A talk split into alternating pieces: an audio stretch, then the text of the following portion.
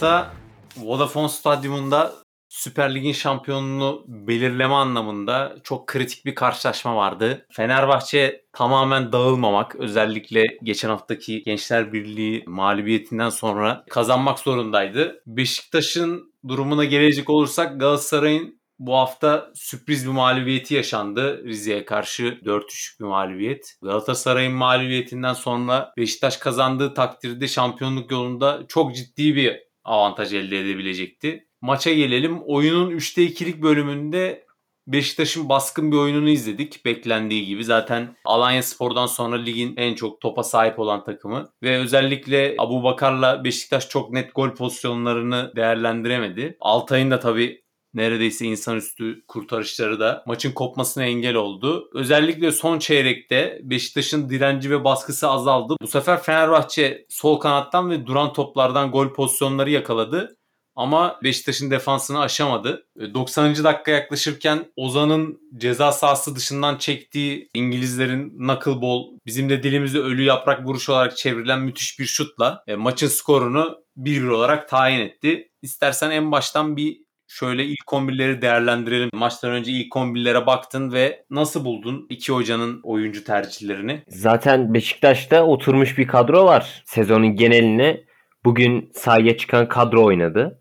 Doğru. Değişen iki parça var. Biri En Sakala, biri de Laiç. Zaman zaman Laiç'in bölgesinde Mensah'ı, Oğuzhan'ı, Dorukan'ı, Necip'i yani o, o bölgede oynayabilecek oyuncular değişiyor.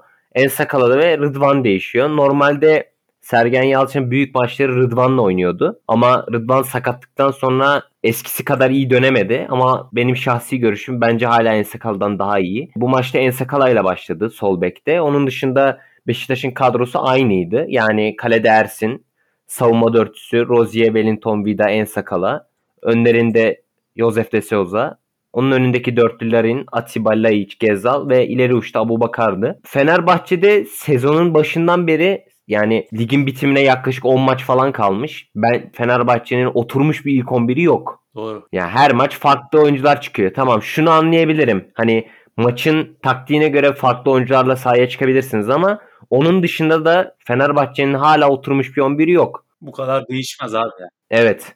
Yani dün sahaya çıkan 11 kalede Altay, Nazım Sangare, Serdar Aziz Salahi, Caner Erkin. Ee, önlerinde Gustavo ve İrfan. Sağ kanatta Osay Samuel, ortada Pelkas, solda Valencia ve forvette Samatta'ydı. İrfancan hala tam hazır değil. Bunu da maç içinde görmüş olduk oynadığı bölümde. Ben orada Ozan Tufan'ı tercih edebilirdim. Onun dışında da Samat yerine belki Tiam'la başlayabilirdim. Yani ben Fenerbahçe'nin teknik direktörü olsam. Ama onun dışında hani az önce de söylediğim gibi oturmuş bir ilk 11 olmadığı için bu maçta Erol Bulut neyi düşündü de bu 11 ile çıktı tam pek çözemedim ben. Çünkü özellikle ilk yarıdaki Fenerbahçe'nin oyun anlayışından dolayı bunu söylüyorum. İlk yarıda Beşiktaş'ın topa sahip olarak rakip yarı sahaya yerleşerek başladı.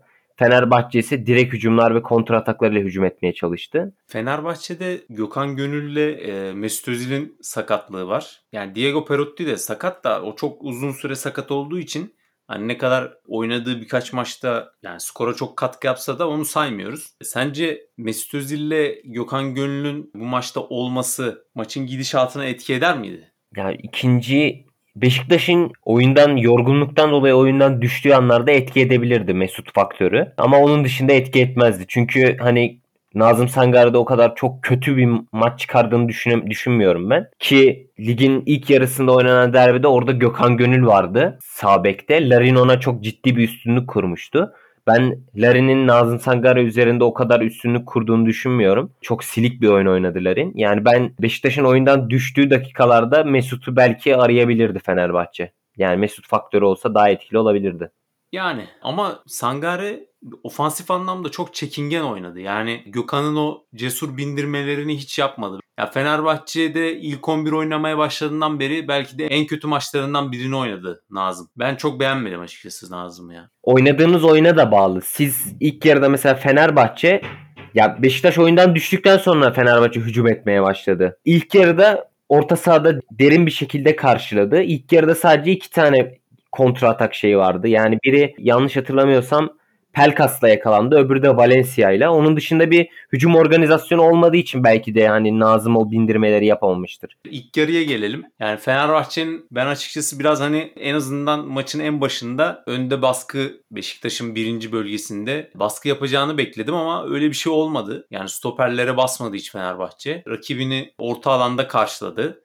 Merkezlik çok kalabalık tuttu. Yayıncı kuruluş 4-2-3-1 gibi verse de dizilişi daha çok 4-1-4-1 gibi yani Beşiktaş'ın dizilişine yakın bir dizilişte buldu yani defansif dizilişine. İlk yarıyı nasıl değerlendirirsin? İlk yarı Beşiktaş'ın %60'dan fazla topla oynayıp yalnızca iki tane geçiş verdiği bir devre izledik ilk yarıda. İlki 6. dakikada Abu Bakar sırtı dönük bir pas istedi. O topu kaptırdı ve Pelkas merkezi Beşiktaş'ın merkezini deldi. Biraz gereksiz uzaktan bir şut çekti ve çok kötü bir şuttu. İkincisi de dakika 32'de Gezzal Rozier'e doğru geri pas atmak istedi ama o attığı pas Valencia'nın önüne koşu yoluna attığı bir pas oldu. Orada bir çok net geçiş yedi Beşiktaş. Fenerbahçe'nin yani bu geçişler tabii şeyle değil yani Fenerbahçe'nin savunma becerisi de değil de Beşiktaş hediye ettiği pozisyonlardı bunlar. Maçın başı ve 15. dakikalar arası ve devrenin son 15 dakikasında Beşiktaş'ın çok net üstündü. Özellikle devrenin sonuna doğru çok net pozisyonlar buldu.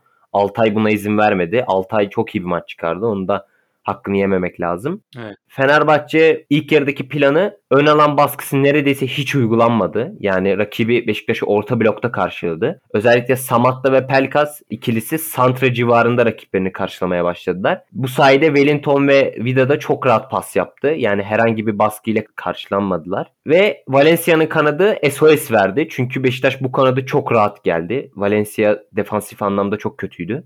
Beşiktaş'ı daha çok ben Caner'in kanadını orayı işler diye yani Caner'in kanadını kullanır diye bekliyordum Beşiktaş'ı. Beşiktaş'ın sağ hı hı. kanadından Gezdal'ın olduğu kanattan daha çok gelir diye bekliyordum. Yani oradan da geldi ama hiç gelmedi değil ama daha çok Nazım'ın olduğu kanattan özellikle sol yarım alandan Laiç'in mesela ilk yarıda getirdiği top var Abu Bakar'a Altay'ın kornere çeldiği. Onun gibi birkaç pozisyon var mesela Abu Bakar'ın solda özellikle Serdar Aziz'le birebir çok kaldı ve Abu Bakar'ın bariz üstünlüğü vardı yani zaten Serdar Aziz'e karşı. Hem hava topu olarak hem birebir de. Evet. Sence neden Beşiktaş Gezal'ın olduğu kanattan değil de diğer taraftan daha çok geldi? Teknik açıdan düşündüğünüzde Caner'in savunması savunma özellikleri daha kötü. Ben de orayı kullanmasını bekliyordum. Ama şöyle bir şey oldu. Burada önemli faktör Adem Laiç'ti. Adem Laiç ya o sağ kenara Gezzal'a yardım etmeye neredeyse hiç gelmedi. Ve Gezzal orada bir nevi tek kaldı.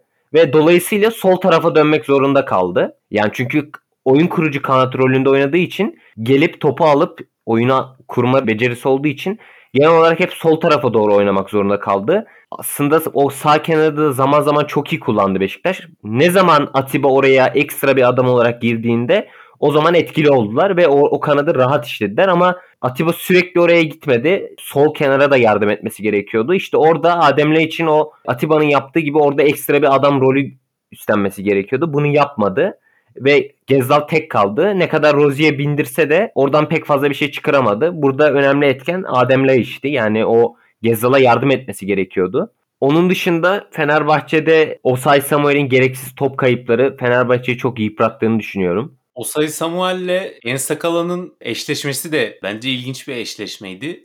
Evet. Sen Rıdvancısın ama genel olarak Rıdvan Ensakala'ya göre daha yetenekli olabilir. Ama bu karşılaşmada özellikle Bright Osay Samuel gibi hızlı bir ve driplingi seven bir kanat oyuncusuna karşı Ensakala doğru seçim olduğunu gösterdi. Çünkü o senin bahsettiğin Osay Samuel'in top kayıplarının büyük bir kısmı Ensakala'nın onu sıkıştırmasının sonucunda geldi. Evet. Hızıyla ekart edemeyeceği bir rakip bulunca da biraz afalladı Osay Samuel.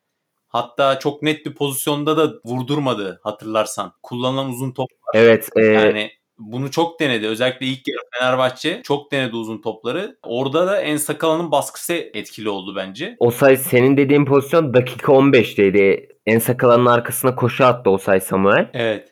Orada ben En Sakala penaltı yaptırır diye düşünüyordum.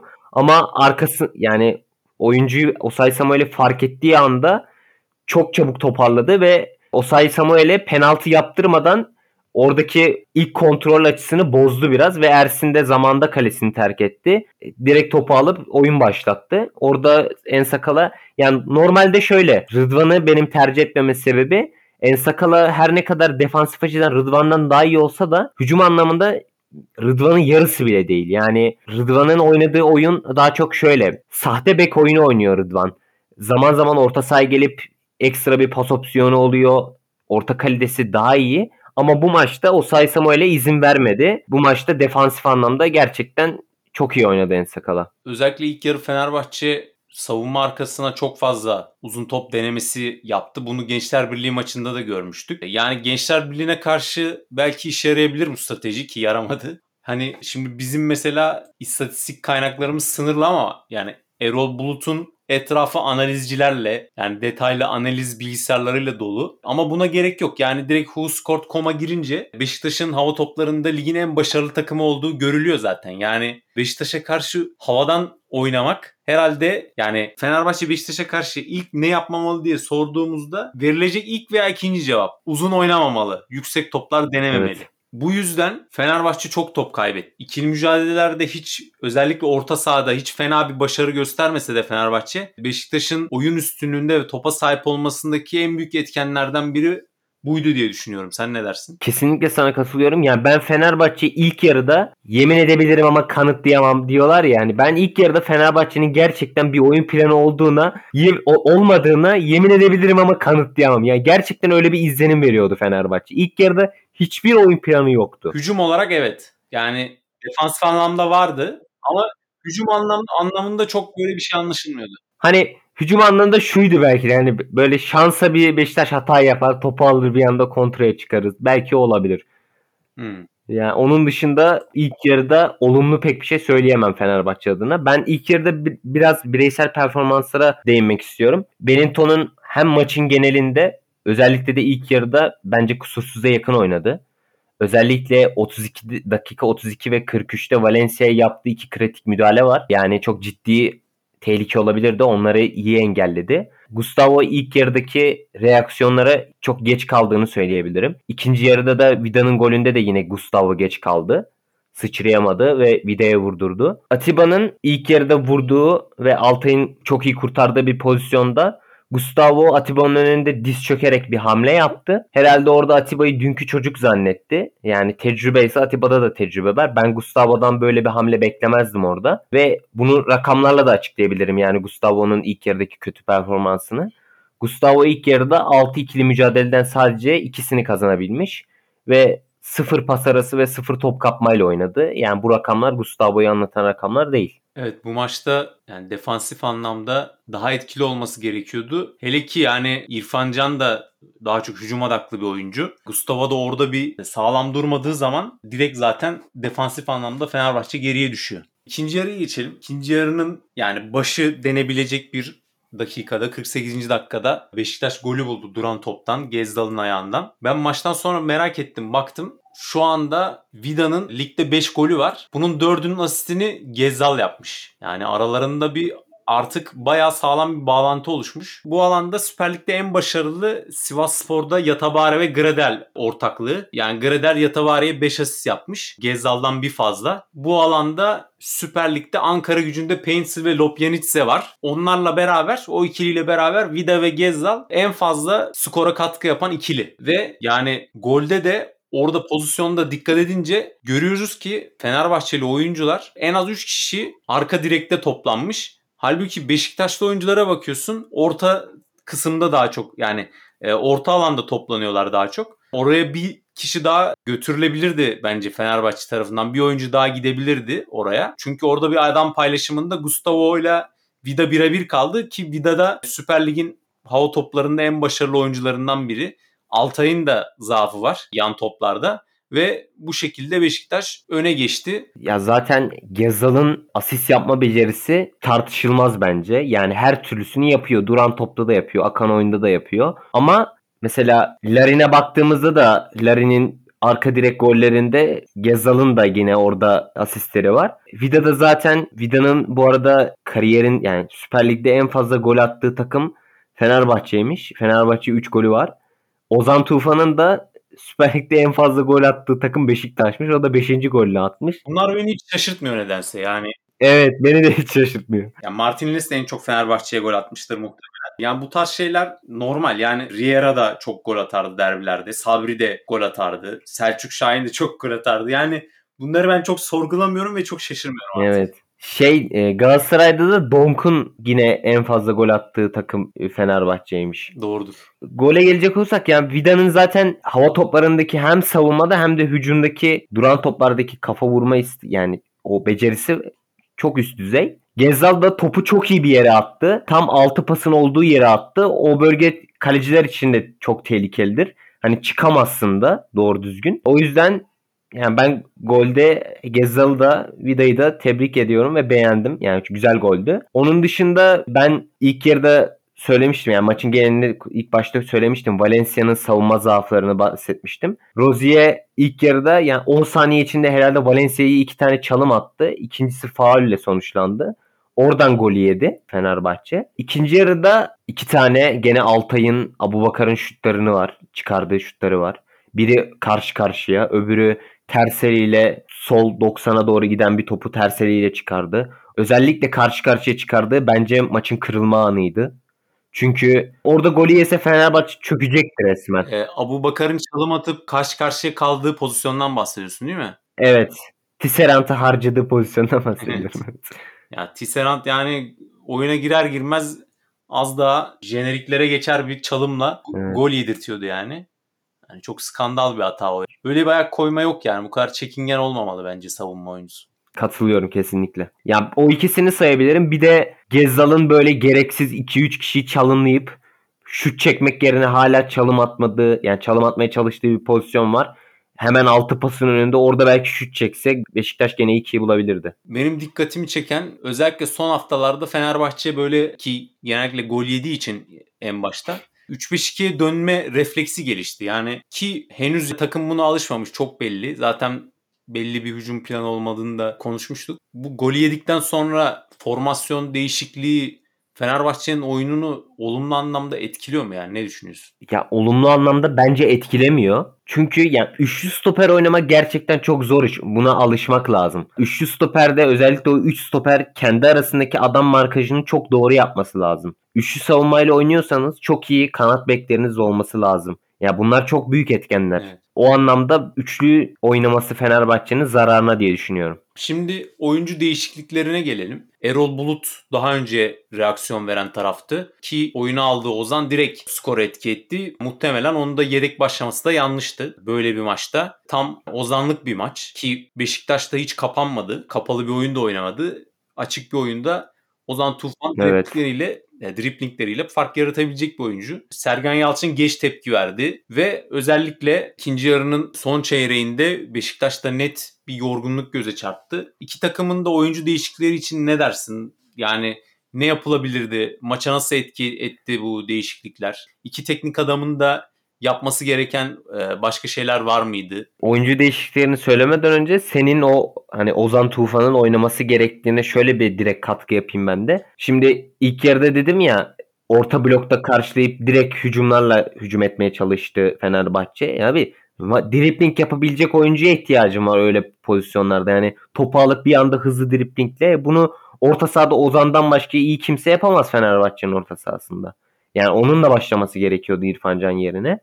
Ki ikinci yarıda da girdikten sonra direkt katkı yaptı senin dediğin gibi de. Oyuncu değişikliklerinde ilk değişikliğini Beşiktaş 75'te yaptı. Laiç Mensah değişti. Ve golü yediği dakika 89 o ana kadar değişiklik yok. Fenerbahçe 5 değişiklik yapmış. Ee, yani şöyle sahanın içinde kaleci hariç oynanan 10, 10 futbolcudan 5 tanesini değiştirmiş. %50 daha enerjili halde. Beşiktaş ise sadece Mensah almış. O da zaten yani kontra atakta koşmayı becerebiliyor. Başka hiçbir şey yapmadı. Yani bu durumda Fenerbahçe'nin bir de değiştirdiği oyuncular hep ön alanda oynayan oyuncular. Hücum bölgesinde oynayan oyuncular ve ön alan baskısı yaptı Fenerbahçe ikinci yarıda. Bu da doğrudan etki etti. Bir de üstüne Beşiktaş'ın orta sahasında 38 yaşında Atiba ve salı günü 120 dakika oynamış Yosef olduğu için e, bu oyuncular robot değil doğal olarak yorulacaklar ve oyundan da düşecekler. Sergen Yalçın oyunu tutma anlamında şunu yapabilirdi. Hani tam Mensah'ı değiştirdi. Mensah'tan sonra baktı orta saha yoruldu. Atiba'yı çıkarıp Necip'i alabilirdi orta sahayı tutma anlamında. Hazır Larin de kötü maç çıkarıyorken Enkudu'yu atabilirdi sola. Gezzal düştü. Son 15 dakikada sol kenarı çok etkili kullandı Fenerbahçe. Gezal düştü. Daha önce yaptığı gibi Larin'i oyunda tutup sahaya Enkudu'yu çekebilirdi. Yani böyle yapsaydı maçı kazanabilirdi Sergen Yalçın ve Beşiktaş. Veya 1-0 önde sonuçta. Laiç'i çıkarıp Dorukan gibi daha böyle iki yönlü ya da Oğuzhan gibi iki yönlü yani hem ofansa katkı verebilecek hem hücuma katkı verebilecek. Direkt bir 10 numaranın yerine Laiç gibi en azından hani iki yönlü bir oyuncu alsa direkt yine o bile katkı verebilirdi. Bu konuda oyuncu değişikliği konusunda sınıfta kaldı Sergen Yalçın. Evet. Yani yedek kulübesinde Oğuzhan ve Dorukan ne işe, ne güne duruyor yani. Oyuna girdikten sonra Mensah'ın bir tane olumlu yaptığı iş yok. Bir tane. Ama yani Mensah'ın zaten istikrarsız bir oyuncu olduğunu biliyoruz. Yani bazen bir hareket yapıyor, direkt skora etki ediyor. Ama onu bilemiyoruz yani hangi gün, nasıl bir günde zaten Mensah'ın en büyük eksilerinden biri de bu istikrarsızlığı. Ya bir de şöyle ben Mensah'ın artık sağ ayaklı olduğuna gerçekten inanmıyorum. Baktım şutlarına e, son maçlarda oynadığı maçlarda çektiği şutlara hepsini sağ ilerle çekmiş. Bu kadar kötü şutlar olamaz. Karagümrük maçında iki tane sol ayağıyla şut çekti ikisi de gol oldu. Böyle ilginç bir istatistiği var. Mensah'ın. Ee, Sosa'yla Ferdi'ye ne diyorsun? Sosa oyuna girdikten sonra iyi işler yaptı. Özellikle ya Gustavo'nun oyundan düştüğü dakikalarda oraya arkayı gene iyi toparladı. Ferdi ya ben Ferdi'nin oy- ya oynaması taraftarıyım. Çünkü çok umutluyum ondan. Ama yani çok çok çok iyi bir maç çıkardı diyemem. Ama gene uzun vadede Fenerbahçe'nin çok yararlanacağı bir oyuncu olduğunu düşünüyorum. Biraz psikolojik olarak düşük gibi geliyor bana Ferdi. Yani biraz hani ben nasıl olsa yedeği Evet. kabullenmiş gibi geliyor. Yoksa Hı hı. özellikle Özil yokken kanatta Bright Osel Samuel'i ilk 11'de sürekli oynamalı ama diğer tarafta değerlendirilebilir ki o şekilde Valencia'yı merkez forvete çekip bu forvetlerin formsuzluğunda alternatif bir kadro bile oluşturulabilir yani bu rotasyonu yaparak. Evet katılıyorum sana o konuda. Yani belki de Valencia zaten şu an forvet oynasa belki de en formda forvet olabilir Fenerbahçe'de. Yani başka bir çözüm hakkına geliyor mu? Bu forvetlerin formsuzluğunda yani yapılabilecek ne olabilir Fenerbahçe'de? Çözüm ne olabilir? Fenerbahçe'nin böyle 4-4-2 oynayıp iyi oynadığı maçlar var. Özellikle Tiam'ın yıldızlaştığı maçlar var. 4-4-2 oynayabilirler. Hani bir forvet yardımcı forvet rolünü üstlenip öbürü böyle savunma arkası koşular atabilir.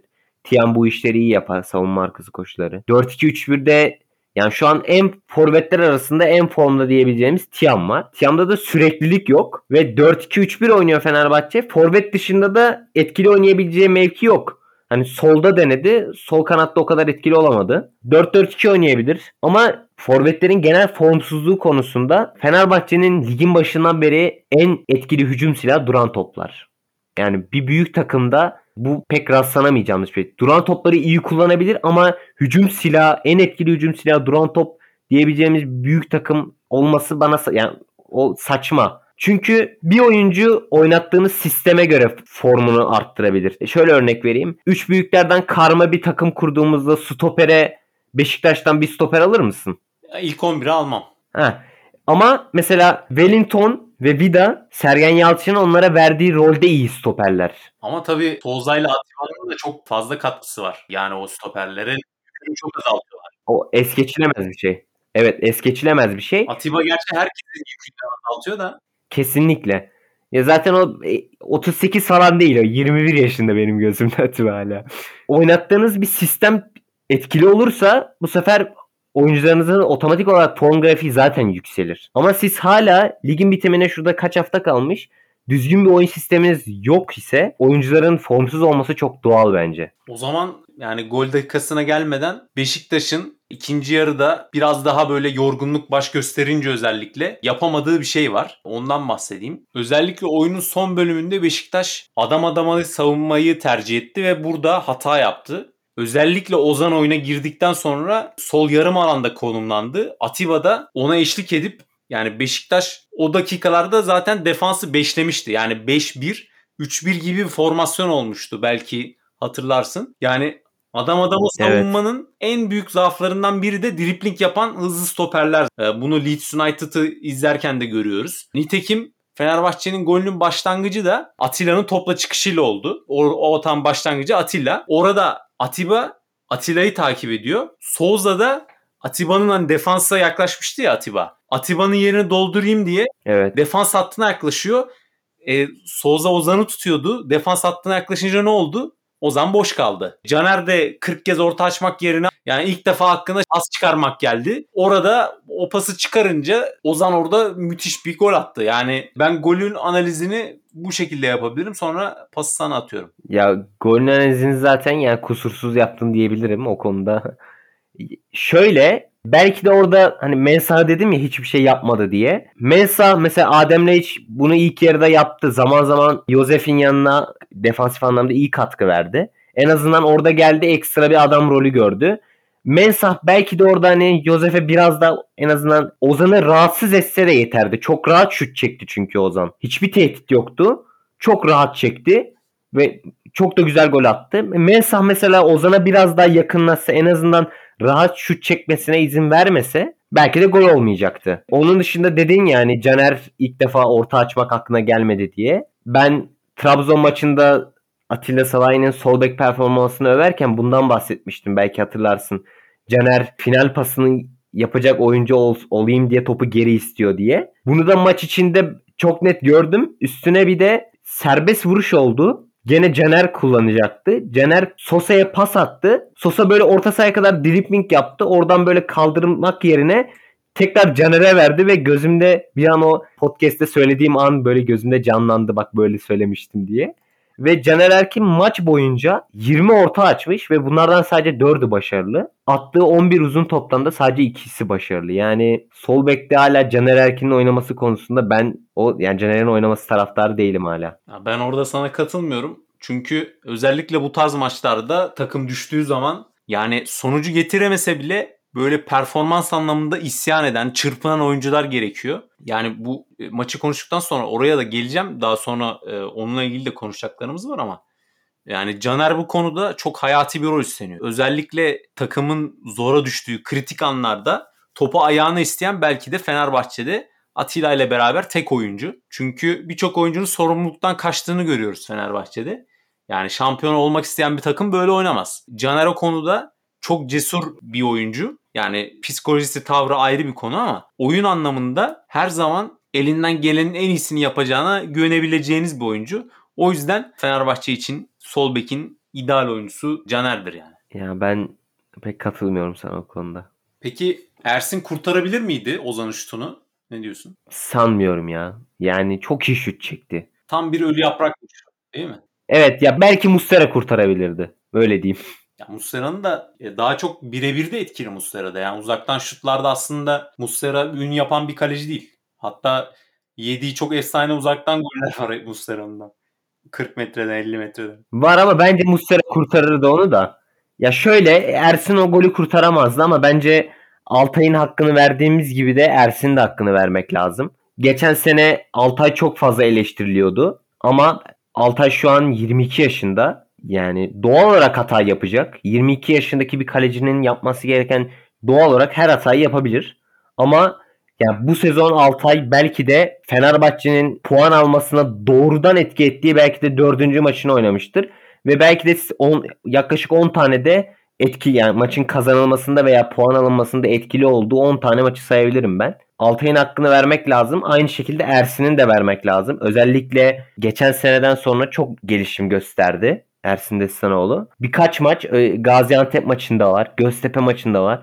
Birebir de etkili bir kaleci Ersin. Biraz ayaklarını geliştirmesi lazım. Ama yani Ersin'in yaşı daha 19. Daha çok önünde çok zaman var. Ama ben Ersin'den çok umutluyum. Ersin'den umutlu olduğum kadar da Türkiye milli takımında çok iyi kaleci alternatiflerinin olduğunu düşünüyorum gelecek adına. Yani biraz daha genç e, Altay ve Uğurcan'a göre ama şimdi kalecilerin kariyerleri oyunculara göre daha uzun olduğu için ben çok şansını görmüyorum milli takımda yani yedek olarak tabii ki rezervde durur ama ilk 11'de ben çok şansını görmüyorum. Yani Altay ve Uğurcan'dan çok fazla yani tabii ki kendini geliştirir ama o kadar da geliştiremez gibi geliyor bana. Do- milli takımda doğrudan ilk 11 oynaması zor ama Ersin'in Uğurcan ve Altay seviyesine gelebileceğini düşünüyorum. Kulüp kariyerleri açısından diyor yani. Hani Beşiktaş'ın yorgunluğundan bahsettik ya. Bu adam adama savunma fiziksel olarak diri takımlara göredir. Yani yine Leeds United örneği vereceğim. Yani Leeds United kadar koşabilen hiçbir takım yok Premier Lig'de. Beşiktaş'ta özellikle Fenerbahçe'nin orta sahalarına adam adama savunma yaparken Sergen Yalçın takımın bu yorgunluğunu fark edip ona göre daha böyle korumacı bir oyuna dönebilirdi. Yani orada oyuncu değişikliklerinden sonra en büyük hatalarından biri olarak bunu da sayabilirim ben. Evet katılıyorum sana. Sergen Yalçın bir nevi aldığı maçı böyle verdi diyebilirim. O çok iki kri yani saydığımız kritik hataları sebebiyle. Evet. Yani Beşiktaş'ın kaçırdığı goller ayrı. Hatta Evet. e, Fenerbahçe'nin golünden birkaç dakika önce Mensah'ın kaleye vurmayı tercih ettiği bir pozisyon var. Gezdal sağ tarafta bomboş. Onu görmüyor mesela. Evet. Benim aklıma gelen. Yani 1-2 dakika öncesi hemen golün. Orada atsa zaten Hı hı. farklı bir sonuç olur. Ama kontrol edebileceği şeyleri kontrol edemedi e, Beşiktaş ve Beşiktaş'ın belki de bu sezon Süper Lig'de en çok baskı yediği son bölümü izledik. Yani Fenerbahçe gibi üretmekte zorlanan bir takım. Yani Fenerbahçe rakip sahada oyun oynamaya alışık. Bunda da ligin en başarılı takımlarından biri. En fazla 3. bölgede topla buluşan takımlardan biri Fenerbahçe. Ama net pozisyonlar da vardı. Beşiktaş üstüne oynadığı oyunu e, kaybedebilirdi de son dakikalarda. Yani son 15 dakikada sergilediği düşük performans yüzünden direkten döndü yani. Bu kadar emek boşa gidebilirdi Beşiktaş için. Evet. O katılıyorum sana o konuda ama yani sezonun geneline baktığımızda Sergen Yalçın'a e, hani bu maçı de kendi hataları yüzünden kaybettiğini söyleyebiliriz bir nevi Beşiktaş'ın ama sezonun genelinde Beşiktaş'a oynattığı futbola baktığımız zaman çok da böyle eleştirilmemesi gerektiğini düşünüyorum ben Sergen Yalçın'ın. Sezon için zaten eleştiremeyiz. Yani ki istatistiklere de yansıyor bu. Tabii ki eleştirecek noktaları var ama göreceli olarak yani diğer takımların oynadığı oyuna göre Kesinlikle yani evet. en verimli oyun oynayanlardan biri e, Alanya Spor'la beraber hücum anlamında. İstatistikleri en iyi takımlardan biri Beşiktaş.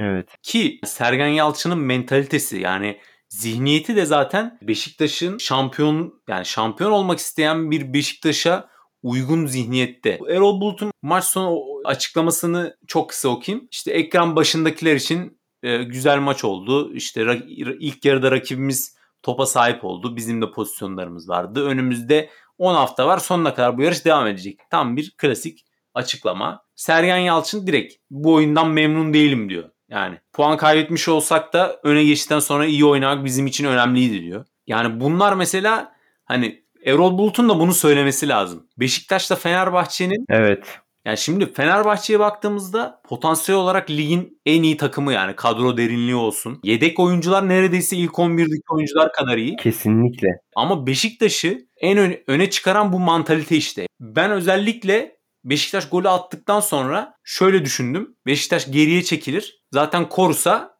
1-0 müthiş sonuç. Yani Galatasaray da kaybetmiş ama Beşiktaş'ın işte bu bence şampiyon mantalitesi. Yani hiçbir şekilde yetinmiyor Beşiktaş. Hala Hı hı. rakip kaleye gitmek için uğraşıyordu ve hiçbir şekilde Evet. çekilmedi. Fenerbahçe'de yani Atilla, e, Atilla Salahi, Altay ve ikinci yarıda da Caner'i sayabilirim. Fenerbahçe'de o şampiyonluğun hırsıyla oynayan, reaksiyon gösteren, hırslı bir oyuncu ben göremedim açıkçası. Dünyanın en iyi oyuncularını da transfer etseniz bu mantaliteye sahip olmadan şampiyon olmak çok zor. Beşiktaş avantajı ve skoru ne olursa olsun golü aramaya devam etti. Evet. Sergen Yalçın'dan başlayarak ki zaten bu sadece oyuncularla veya sadece teknik direktörle olmaz. Yani teknik direktöründen başlayarak bütün futbolcularına kadar ekstra performans sergiliyor Beşiktaş. Ve Fenerbahçe'nin bu kadro derinliği, yıldız oyuncularını bu farkı kapatıp üzerine daha üstün bir oyun sergiliyor. Zihniyet çok önemli. Fenerbahçe'de bu zihniyet yok. Bu maçı e, normal bir derbiymiş gibi oynadı. Yani dünyanın Evet. son aslında Fenerbahçe için mağlubiyet dünyanın sonu. Yani dünyanın sonu gibi, yarın yokmuş gibi oynaması gerekiyor oyuncuların. Evet. ısırması gerekiyor biraz. Yani çünkü lige havlu atıyor. Beşiktaş mesela daha rölanti bir oyun oynayabilir. Böyle daha pragmatik, faydacı bir oyun tercih etse. Ligdeki hatta bütün takımlar bu Beşiktaş'ın kafasında olsa çok daha farklı bir Süper Lig izleriz. Yani kalite olarak %40-50 daha yukarı çıkar Evet. bence. Bunun için de ben hatta şeyi düşündüm. Yani böyle kendim fantazi kurdum. Galibiyete mesela 3 puan yerine 4 puan verilse ligin bence yapısı değişir komple. Beraberliğe yatan takımlar azalır mesela. Kesinlikle sana katılıyorum. Aynen öyle. Veya Anadolu kulüpleri böyle ölümüne savunma yapmak yerine daha da fazla hücumu düşünebilir. Sezon başında yani Sergen Yalçın'ın bu oyun mantalitesine gelene kadar şöyle bir geçmişe dönecek olursak sezon başında aslında çok dağınık bir Beşiktaş vardı. Yani Fenerbahçe için konuşulan şu an konuşulan işte bu oyun anlayışının olmaması veya o tam büyük takım oyununun olmayışı Beşiktaş'ta da vardı. Sezon başına çok dağınık bir Beşiktaş vardı. Konya'dan 4 yemeler, Gençler Birliği maçında kaybetmeler, PAOK'a karşı alınan mağlubiyet. Oyunu da çok kötüydü Beşiktaş'ın o. Sezon Evet. başında Evet. oyunu da felaketti. Yani hani şimdi bir takım oynar atamaz ama o ümit vardır yani. O zaten gol beklentilerine de istatistik olarak da yansır. Premier Lig'de Brighton var. Şimdi takım çok gol pozisyonu yakalıyor ve kaçırıyor. Ama bir şekilde onun düzeleceğini biliyorsun. Beşiktaş'ta sezon başında senin dediğin gibi şampiyon bu takım şampiyonluğa yürür diyebileceğin bir oyun da yoktu. Evet. Zamanla arta arta çıktı bu performans. Ne olduysa Beşiktaş Gençler Birliği maçından sonra bir ya milli takım arası vardı ya da boş geçtiği hafta yani toplamda 3 haftalık bir boşluğu vardı Beşiktaş'ın. Ondan sonra ya o arada artık Sergen Yalçın tüm takıma ne yaptıysa o, her şey ondan sonra başladı. Herkese belli başlı roller verdi. Mesela Wellington'u belki de ligde çok az teknik direktör tercih edebilir. Hatta Wellington'un Sergen Yalçın'ın Wellington'u tercih etmesi bile sezonun başında tartışılan bir meseleydi. Genç Fatih Aksoy'un Sivas'ta iyi bir performans göstermişti. Genç Fatih Aksoy'un Wellington'la takas edilmesi sosyal medyada özellikle çok büyük gündem olmuştu. 30 yaşındaki adamla nasıl gen 20 küsur yaşındaki adama takas edersiniz falan filan diye. Ama Sergen Yalçın demişti ki ben Wellington'u istiyorum. Veya mesela El Sakala çok üst düzey bir bek değil ama Sergen Yalçın'ın ona verdiği rolde iyi oynuyor. Şunu yaptı. Mesela Larin, Larin'i istemiyordu ilk başta. Ama sonra Abubakar'ın gelişinden sonra Abubakar'ın sakatlıklardan dolayı oyununun değiştiğini gördükten sonra çünkü Abubakar lige ilk geldiğinde patlayıcı gücüyle, hızıyla fark yaratabilen bir santrafordu. Ama şu an oyun zekası yani 10 numara gibi oynuyor Abubakar. O oyun vizyonunun değiştiğini gördükten sonra mesela dediğim arada Karagümrük'te yapılan bir hazırlık maçı var. Orada ilk defa Larin'i sol kanatta denedi ve ikisinin arasındaki uyumu hoşuna gitti ve Larin'in takımda kalmasını istedi. Wellington'a şöyle bir rol verdi. Çok iyi bana oyun kurmanıza gerek yok. Wellington'a dedi ki sen rakip sahaya yerleştikten sonra dönen topları karşıla. Ki arkasında da çok iyi bir süpürücü stoper var. Vida. O yüzden çok rahat oynuyor Wellington. İleride çıkıyor, agresif bir şekilde basıyor, hava topu kazanıyor. Tekrar pas opsiyonu, ekstra bir pas opsiyonu olarak geliyor. Yarım alana kadar geldiği yani yarım alan bölgesine kadar geldiği maçlar var Wellington'un. Yeni gelen transferlerinde takıma alışmasıyla çok üst düzey bir oyun ortaya çıktı Beşiktaş'ta. Yani Abu Bakar'ı 10 numara değil de tam böyle komple bir 9'a dönüştü diyebiliriz. Yani Evet sezon başında ben Abu Bakar'ın sakatlık geçmişine baktım. Dedim herhalde böyle e, mesela Fenerbahçe'deki Perotti gibi oynadığı zaman oynayacak sonra sakatlanacak. Bir 10 maç izleyemeyeceğiz onu. Daha sonra işte tekrar çıkacak bir şeyler yapmaya çalışacak. Hani öyle bir forvet gibi görünüyordu ama tam tersi sırtladı adeta. Yani müthiş bir performans. evet. Ligin şu an en komple forveti diyebilirim yani. Onun üstüne yok. Komple. Bir de ben sezon yok. başında şunu hatırlıyorum. Sen Larin'i silmiştin. evet. Hiçbir şekilde Beşiktaş'ın oyuncusu ol- olamayacağını düşünüyordun ve şu anda özellikle Boyd'la ikisini ki Boyd'la Boyd da bu hafta ligin il- 11'ine seçildi. Bilmiyorum baktın mı? Boyd ve Larin'i evet, yani yetenekli oyuncular olduğunu söylemiştim ve şu anda Larin Abu Bakar'dan sonra skora katkı veren ikinci isim. Ne diyorsun bu konuyla ilgili? Larin'in merkez santrafor rolünde hala eksik olduğunu düşünüyorum. Ki bu da çok net belli oluyor. Yani ligin Abubakar yokken merkez santrafor oynadığı maçlarda çok silikti Larin. Ama özellikle sol kenara geçtikten sonra gerçekten çok etkili oynadı. Ve bir nevi boyu ve fiziğinden dolayı da karşısında bir bek oyuncusu oynadığı için doğal olarak biraz üstünlük kurma olası yani şey de var. Olayı da var. Yani çünkü hani bir stopere üstünlük kurmaktansa bir beke kurmak daha rahat, daha kolaydır. Larin'in bu performansında Gezzal'ın da çok büyük bir etkisi var. Çünkü mesela Sergen Yalçın onu şöyle anlatıyor. Bu Larin'in arka direk gollerini şöyle anlatıyor ve genel Larin'in performansını. Beşiktaş'ın YouTube kanalında taraftarlarla bir soru cevap videosu çekiliyor. Orada bir taraftar şey diyor. Hani Larin'in arka direk golleri atıyor sürekli. Nasıl bir çalışma yapıyorsunuz falan. Sergen Yalçın da şey diyor yani biz bu, tabii ki de o golleri atacak çünkü biz bunları defalarca kez çalışıyoruz. Ve baktığımız zaman Larin'in arka direk golleri hep aynı. Gezzal ters ayaklı kanat oyuncusu oynadığı için topu soluna çekip açtığı zaman otomatik olarak Abubakar yani ortada durduğu zaman bir stoper ona veya zaman zaman iki stoper de Abubakar'a odaklanıyor. Larin de arkada çok boş kalıyor ve hani önünde oynayan Beki de üstünlük kurduğu için çok rahat gol atabiliyor. Yani bu organizasyona hani şey diyebiliriz hani önlem alınamaz mı? Bence alınamaz çünkü Robben mesela Robben örneği verebilirim. Robben soluna çekip vurmanın yaklaşık 10 sene ekmeğini yedi. Ya önlem alınır. Yani Fenerbahçe'nin Gökhan Gönül ve Caner Erkin ön direğine bir şekilde önlem alındı. Ona da alınır ama yani biraz işte böyle büyük takım maçlarına teknik direktörlerin takımlarını nasıl hazırladığı iyi analize bakıyor biraz da o. Ya ya tabii ki de. Larin'in bu kadar iyi performans gösterme sebeplerinden biri olarak da yine Sergen Yalçın'ı gösterebiliriz. Yani orada da bir başarısı var. Ben bu kadar kısa sürede bu kadar yani olumlu bir oyun oynatan çok fazla teknik direktör hatırlamıyorum. Yani bu başarının gerçekten sırrını merak ediyorum. Yani nasıl bir ekibi var, arkada nasıl bir ekip çalışıyor.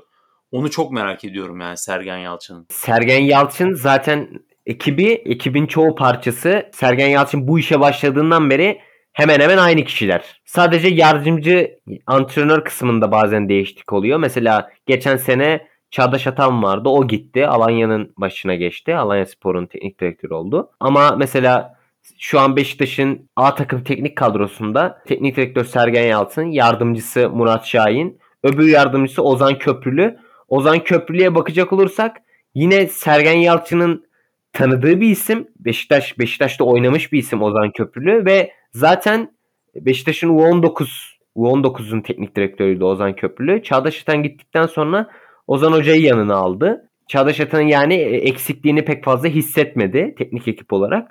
Onun dışında başladığından beri bu işi hep aynı ekibi var. Burada ekibin belki de en önemli parçasından biri kuşkusuz Stefano Moreno. Kendisi komisyon antrenörü ve kariyerine baktığımız zaman Stefano'nun Manchester City ve Everton gibi kulüplerde de görev aldığını görebiliyoruz. Yani Beşiktaş'ın bu oyununa baktığımız zaman fizik olarak da çok üst düzey bir oyun. Fiziki kapasite olarak da çok üst düzey bir oyunu var.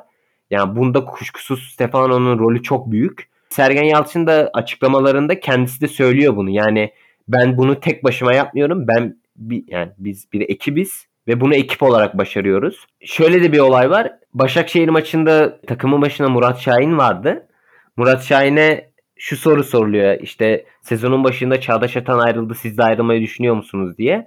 Murat Şahin de ben bu yola hocayla Sergen hocayla başladım. O beni ne zaman istemiyorsa ben o zaman giderim diye bir açıklaması var. Yani arkadaki teknik ekip birbirine çok bağlı bir ekip. Bu da ister istemez oyunculara yansıyor. Ki günümüzde zor bulunan bir şey yani bu sadakat, evet. birbirine bağlılık. Ama zaten baktığımızda futbol bir takım sporudur. Yani bireysel başarılar Hı-hı. ya da bireysel özellikler hiçbir zaman şampiyonluğa götürmez tek başına. Yani böyle kolektif evet. bir şekilde ekip çalışmasıyla olur zaten. Yani şimdi yine Fenerbahçe'ye geleceğimiz zaman mesela ben Fenerbahçe'nin çok hatırlıyorum maçlarında böyle bir yandan Volkan Demirel'in bağırdığı, bir yandan Erol Bulut'un bağırdığı işte çok böyle çok sekans var. Yani orada her ne kadar yardımcı rol yani yardımcı antrenör rolü çok tamam çok önemli bir rol ama son söz her zaman teknik adamdadır. Mesela Erol Bulut'ta o da yok. Bir maç hatırlıyorum galiba Gençler Birliği maçındı. Taraftar olmadığı için bazı şeyler duyulabiliyor. Tribünden Emre Belezoğlu'nun böyle işte oraya bas buraya bas diye bağırdığını duyabiliyordum ben. Yani bu da Fenerbahçe için dezavantajlı, kötü bir olay. Bunlar ama olur ki zaten. Yani yedek oyuncular da bağırabilir ya da yardımcı antrenörlerin bu şekilde hani şuna bas diye bağırması bence çok öyle skandal bir şey değil. Biraz da medyanın abarttığını düşünüyorum ben. Yani çünkü Emre Belezoğlu, e, Volkan Demirel baktığın zaman işte bununla ilgili bir haber yapsan herkes okur yani. İşte takıma etki ediyor mu? Ama ya böyle bir etki yoktur demiyorum. Hani belki takımda çift başlılık vardır. Volkan Demirel'le e, Emre Belözoğlu bir şey söylüyordur. Erol Bulut bir şey söylüyordur. Ama şimdi Aston Villa maçında John Terry'i de mesela çekiyorlar. Görüyorsun böyle John Terry de bir şeyler söylüyor. O zaman Aston Villa'da çift başlılık mı var yani? Hani Aston Villa'nın e, şey John Terry'de mi sorun var? Hani tabii ki de bağırabilir işte hani şey yapabilir ama Erol Bulut'ta Sergen Yalçın'da ve Fatih Terim'de olan o teknik direktör duruşu yani oradaki bir baskın karakter duruşu maalesef Erol Bulut'ta yok. Evet katılıyorum. Biraz erken geldi Fenerbahçe maçına. Yani taktiksel açıdan evet. yeniliklere açık bir teknik adam aslında. Yani şimdi Fenerbahçe'nin kendi evinde kaybettiği inanılmaz puanları zaten yani o puanlardan birkaçını kaybetmesi şu an hala şampiyonluk yarışında çok iddialıydı. Çünkü istatistikler de destekliyor bunu. Evet. Ee, Fenerbahçe 3. bölgede yani rakibin bölgesinde ligde en fazla topta buluşan takım e, genele baktığımızda. Maç başına 14.6 şut ortalaması var. Yani Beşiktaş'ın da 14. Yani Beşiktaş'ta kafa kafaya gidiyor. Alanya Spor'la birlikte duran toplan 13 gol bulması. E, duran toplarda bir başarısı var. Ama işte burada senin bahsettiğin o büyük takım hocasının o işte mentalitesi, zihniyeti e, olmadığı için belki de iletişim becerilerinde bir problem var. Kendini anlatamıyor belki de diğer antrenörlere veya takıma bir şekilde bir iletişim kopukluğu zaten belli oluyor Fenerbahçe'de ki bunu da düzeltebileceği şeyi maç sonrası röportajlarla daha da yani önce çünkü taraftarı inandırması lazım. Yani yönetimle beraber e, taraftarı da soğutuyor kendinden yaptığı açıklamalarla. Evet. Orada iletişim konusunda, kriz yönetimi konusunda ki eksikliklerden kaynaklanıyor olabilir. Sana o taraftar konusunda çok net katılıyorum. Fatih Terim Galatasaray taraftarı için Fatih Terim çok büyük bir ikon. Keza Sergen Yalçın da aynı şekilde. Zaten Sergen Yalçın imza törenine 30 bin kişi geldi. Yani arkasında çok büyük bir etken olan taraftar var ve zaten hani maç sonu açıklamasına baktığımızda Sergen Yalçın'ın çoğu açıklamasında hep bunu dile getiriyor. Hani taraftarımız olsa biz daha iyi oynayacağız diye. Ama mesela Erol Bulut'ta bu olay yok. Sen, sana o konuda taraftar olayında çok net katılıyorum. Yani öncelikle yani taraftara inandırması lazım. Fatih Terim bir şey söylüyor. Bir anda böyle taraftarların inancı artıyor. Hani hiçbir şey değişmese bile sadece Fatih Terim'in sözleriyle ve işte bu İngilizlerin işte bir sözü vardır. Fake it till you make it. Yani yapana kadar yapıyormuş gibi yap. Hani bir şey olana kadar oluyormuş gibi yap. Hani başarılı olmak istiyorsan başarılıymış gibi yap önce. Hani onun kadar çalış, başarılı bir insan gibi. Bir gün başarılı olursun. Yani orada o enerji çok önemli işte. Özellikle böyle tam takımın düştüğü, mağlubiyet aldığı zamanlarda o enerji çok önemli. Ben sana bir soru yöneltmek istiyorum. Ya Sergen Yalçın'la hani Fatih Terim imparator yani imparator deniliyor. Galatasaray taraftarının belki de en çok sevdiği teknik direktör diyebilirim. Sergen Yalçın da hani Fatih Terim'le benzer olarak kulübün efsane ismi olarak kulübün başına geldiği için Sergen Yalçın ilk göreve geldiğinde şey deniliyordu hani yeni bir imparator mu geliyor diye. Sergen Yalçın'ın yeni bir imparator olma olayına ne diyorsun veya şöyle diyeyim Sergen Yalçın Fatih Terim'in çıktığı seviyeye kadar çıkabilir mi veya belki daha ilerisine? Yani ihtimallerden konuşuyorsak evet ihtimaller dahilinde ama e, bu ihtimalleri düşüren en büyük etkenlerden biri ekonomi. Yani takımların ekonomisi giderek daha kötüye gidiyor. Fatih Terim'in başarılı olduğu dönemde ekonomik olarak daha iyi bir Galatasaray vardı. En büyük engel bu. Yani sen şundan bahsettin. Sergen Yalçın'ın imza törenine 30 bin taraftar katıldı. Bu aslında tek başına gösterge olmaz. E, yani Robin Van Persie'nin imza törenine de stadyuma taraftar geldi bir sürü. Ama daha sonrasında bayağı negatif bir tepki aldı Robin Van Persie gösterdiği performanstan sonra. Ama Sergen Yalçın hem sürekli üzerine koyarak gitti. Yani form olarak, takım formu evet. olarak hem de söylemleriyle maç sonrası basın mensuplarına verdiği cevaplarla bile yani büyük takım teknik direktörü olduğunu gösteriyor bana kalırsa. Hı hı kesinlikle başarıyı kovalayan bir teknik direktör. Yani oyunculuk karakterinden çok farklı bir karakterde olduğu kesin teknik direktörlükte. Öyle bir izlenim var ki bende Sergen Yalçın'ın. Hani Beşiktaş hiçbir zaman onu göndermeyecek ya da kovmayacak Beşiktaş yönetimi. Ve taraftar da her zaman onu çok sevecek. Ama bir gün kafası atacak bir şey olacak.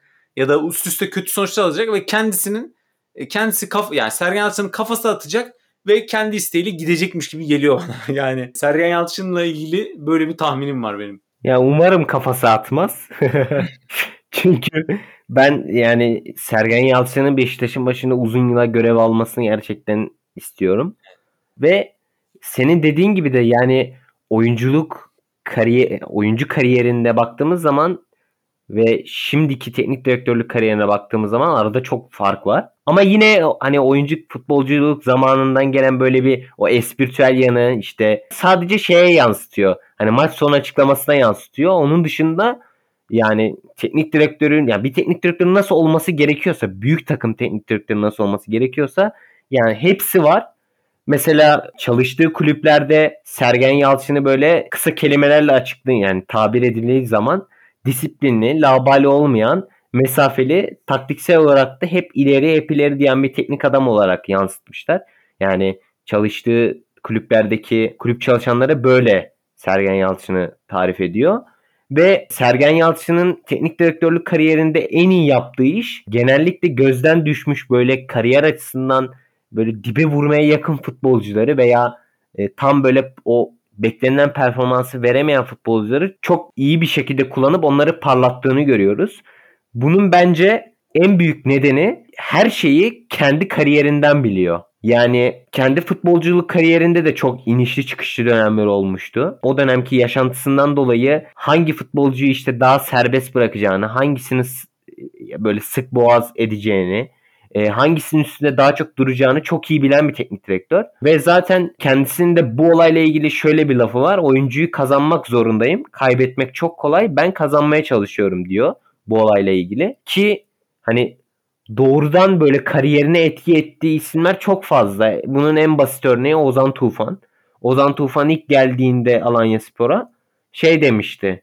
Ozan'ı futbolcu olduğuna ikna etmeye çalışıyoruz diye. Şu an Ozan'ın geldiği nokta ortada yani. Tekrar eski günlerine geri döndü. Onun dışında Merih Demiral'a yaptığı katkı, Merih Demiral'ın kendi şeydir yani Sergen Hoca'nın üzerimde emeği çoktur diye ki maç sonu açıklamasında Merih Demiral'la birlikte gene yaptığı şey var. Onun önünü kesmeyeceğiz Avrupa'ya gitmesini istiyoruz diye. Şimdi mesela Gezzal 4 sene sonra Cezayir milli takımına seçildi. Larin 2 sene aradan sonra ilk defa Kanada milli takımına seçildi. Yani burada da yapmaya devam ediyor. O konuda gerçekten çok başarılı bir teknik direktör diyebilirim. Neden bir gün kafası atacak gidecek dedim. Şimdi Sergen Yalçın dikkat edersen cevaplarında çok böyle politik olmaya dikkat eden bir teknik adam değil. Yani şimdi Beşiktaş yönetimi de özellikle bu yeni sözleşme konusunda biraz hatalar yaptı ama e, onu telafi ettiler en sonunda. Yani sözleşme önermişler. İşte bu kadar başarılı bir yani teknik adam varsa direkt koyarsın yani sözleşme önüne. Yani şimdi işte böyle genel geçer kavramlar çok şeyini yitiriyor. Yani nasıl diyeyim? İşte e, Sergen Yalçın Beşiktaş'ın çocuğudur ya da bizim camiamızın her zaman Beşiktaş camiasına yeri vardır. Yani bunlar güzel sözler ama bunlar kontrat imzalatmaz yani. Hani mesela bundan sonra Sergen Yalçın da çıktı açıkladı mesela sordular. Yani şimdi büyük takımlarda profesyonel takımlarda bu şekilde olmuyor bu sözleşmeler. Yani belli profesyonel görüşmeler oluyor. Ondan sonra sözleşme imzalanıyor yani. Bu şekilde olmaz bunlar diye açık açık söyledi yani.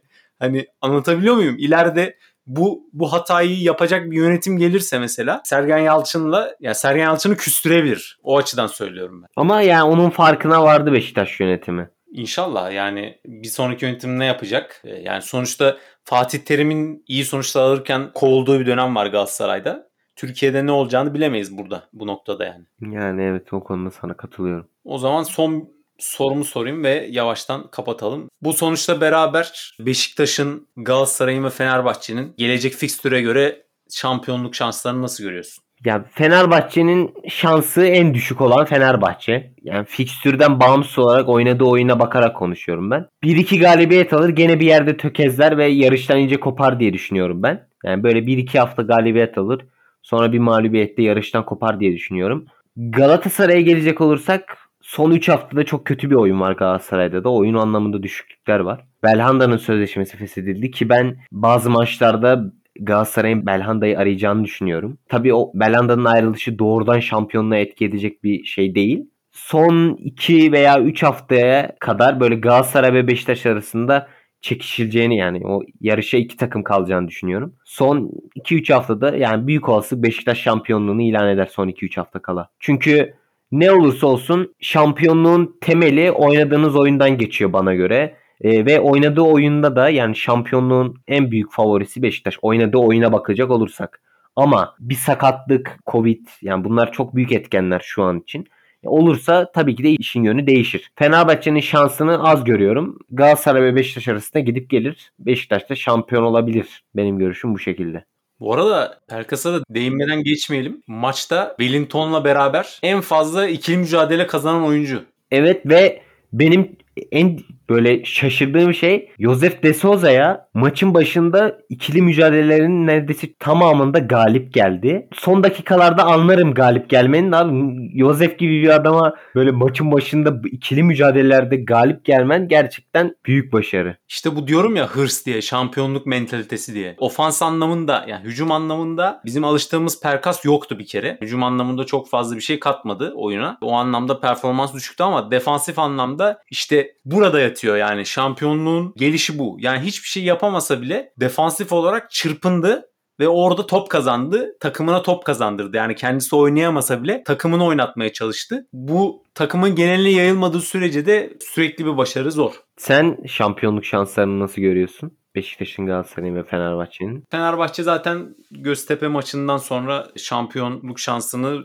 %90 yitirmişti. Onu da yine kendi evinde aldığı sürpriz mağlubiyetlerle bu olasılığı devam ettirdi. Hiçbir şekilde olasılığı düşürmedi yani. Galatasaray'ın bir hata vardı ama bu haftaki Rize Spor mağlubiyetini bence kimse beklemiyordu. Eğer bu, Evet. bu maçta mağlubiyet almasa Beşiktaş'ta şansları eşit derdim. Çünkü Beşiktaş'ta Galatasaray'ın da maçı var. Ama şu anda Beşiktaş bir tık önde.